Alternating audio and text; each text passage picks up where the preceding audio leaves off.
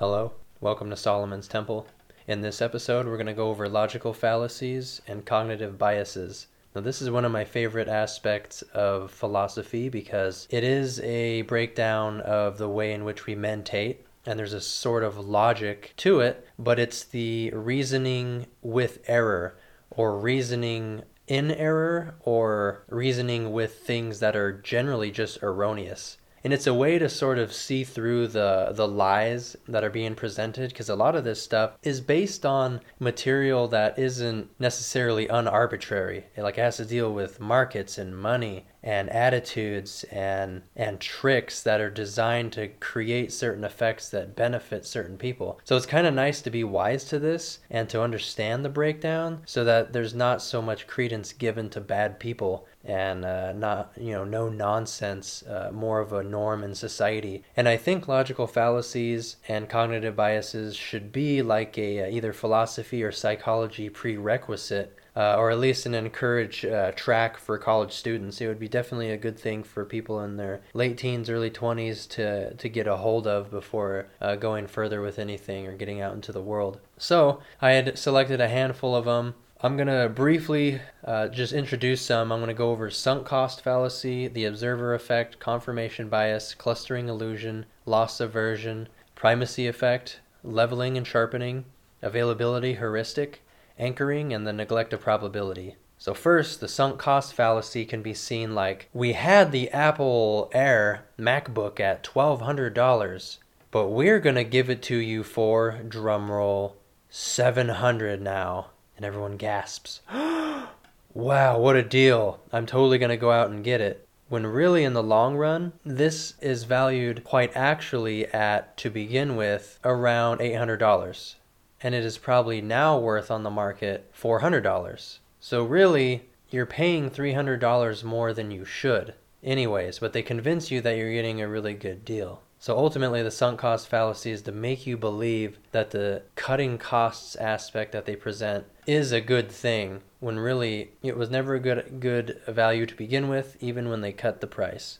The observer effect if you might know the twin slot experiment when you shoot photons through a slot and you're observing one part, rather than dispensing out into a waveform and hitting both slits, when you observe the particles, they go in one or the other. When you observe one way, it goes one, you observe the other slit, it goes another way. So, in essence, that physics in waveform when spread spread into a field once you look at it it's behaving differently. So just our our vision just our focus itself changes the way uh, particles move. So it would kind of make sense because we condense reality and we alter systems uh, just by the way in which we're seeing them which kind of shows you um, the effect of reality we have in the whole scheme of things in a broad brush versus when you fixate on something in detail, it will change into that, which is very interesting if you think about it, because lots of people argue, but they're arguing from a point of view. And sometimes that point of view is solidifying a reality and it feels real, but also there's this potentiality to reality. Confirmation bias is looking for preconceptions. So when presented with information, you ignore the inconsistencies you have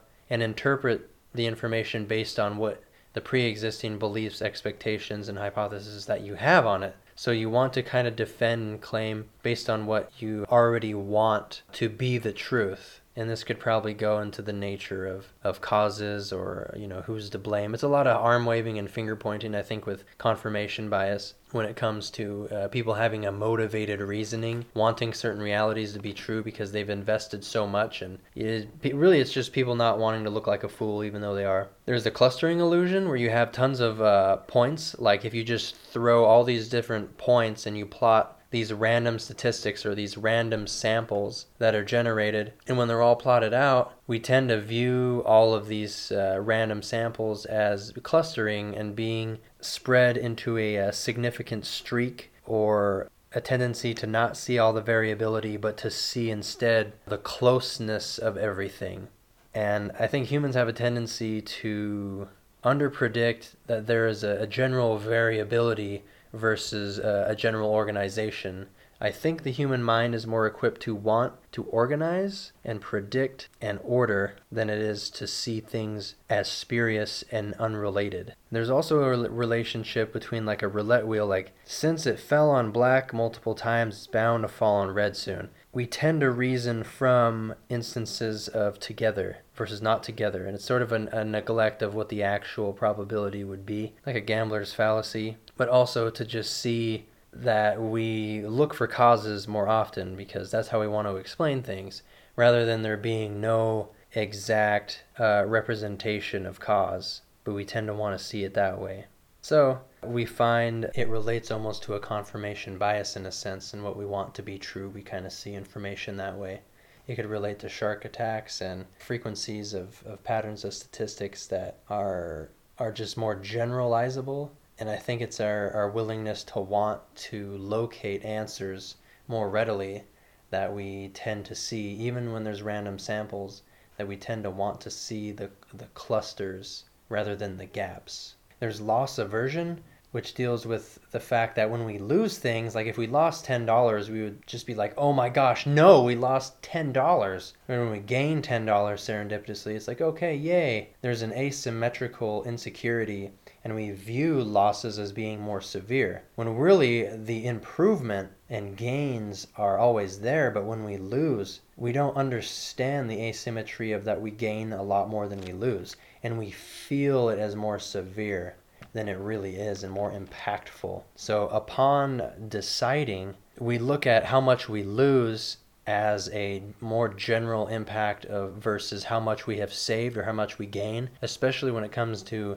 expenses, we hold on to a lot tighter than we like to let go of more frivolously. So it would seem that the way we arbitrate is we don't look at all the things that we save over time versus the decision of buying something in particular. We forget about all the times that we saved and how much we are actually gaining. And we tend to overlook how much of an impact it may have on us versus how much has been manifested. I used to I used to um, really worry about losing money and stuff, but I realize it's not such a big deal because I've been out of work and I haven't collected unemployment and I haven't really had much. But more recently, it's I've lost like four thousand dollars just because I chose not to work, you know, and and I'm getting back to work soon, but ultimately Imagine just throwing away $4,000 willingly. It's essentially what I did. Now, I used to be bothered. I think one time I lost a 20 or or I left some money behind or or something like that, or I just blew money. I blew it and I'm like I regret blowing that money. But really in the end, it's not a big deal because in the long run, you will make back in time the money you lost or the money you didn't make or the you know it ebbs and flows. Like because i've i've worked um, for peanuts most of my life. I've never had much more than $5000 of my own and never made much more than $18 an hour. And now i'm coming into a $28 an hour job. Over the course of a year I would have make a, I would have made up all those four months that I didn't work versus working um, a job that makes twelve dollars an hour less. So making seventy five percent more than I had, I'm essentially doubling my money on that year, and it would be almost like gaining an extra, you know, nine nine months worth of work or whatever that I would you know wouldn't have had. So it all really just comes out in the wash. And this money game is uh, taken a little too seriously. I see money a little different as a as a come around, and it's okay to let go of some. The primacy effect is we remember first information bits and the last bits, which is recency effect. But our information is much more remembered at the very onset, the first impression the start of the list. The start of the lecture is tend to be more uh, weighted heavily on uh, correct answers when it comes to the first information that has been given in the first 20 minutes of the lecture versus what happens in the middle and towards the end. That those those information points and those parts of the discussion when presented in test form were performed a lot better than any other part of the lecture information in the other lectures. So people do better and retain more at the, the first parts. They remember those more.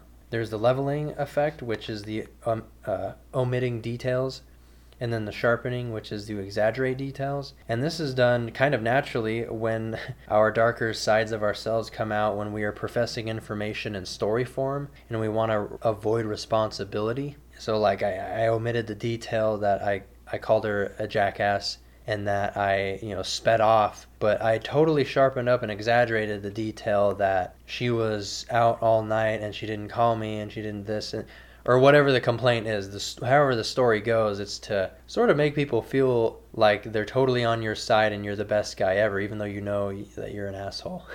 it's kind of like one of those those things in a recognition of human nature and, and how they want to self preserve and be selfish and throw other people under the bus.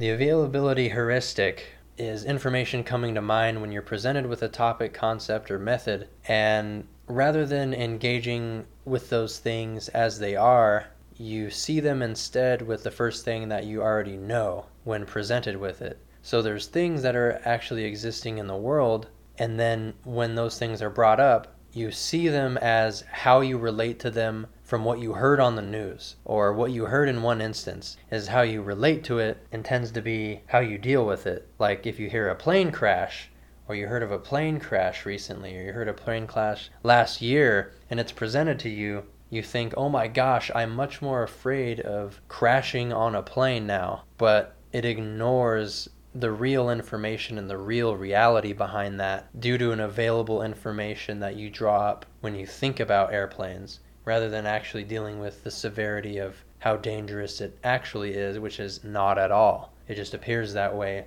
since you were given information and you came up with an availability heuristic to sort of justify to yourself the danger of flying on an airplane.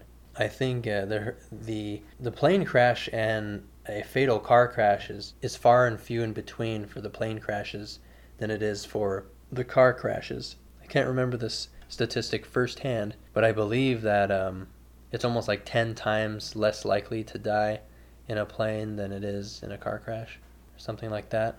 50 maybe? I can't really remember. A lot less likely. So it's almost like your judgments are based on an experience that is unrelated to actual affairs. There's something called anchoring, and anchoring is done in marketing to be a deceptive person and it's designed to influence decision making, to screw someone over. First, seeing a high number will make you believe that the lower number is really where it needs to be, but the anchor is set in order to pull people in a certain direction. So, if you set the anchor of a $100 shirt and then you have one for forty dollars, you're gonna think, oh, that forty dollars shirt, that's that's a good deal. I'm gonna get that one. You know, uh, this seems like much a, a much better deal, obviously. When really you're influenced by it. It's not a cheap shirt, and the hundred dollars made it seem like like it was. When really twenty dollars would be cheap. Having not seen any shirts around or noticed any price tags, or maybe if the anchor was set at sixty you would see 40 as not really being that cheap. Unless it went down to 20, then you would. So anchors are set to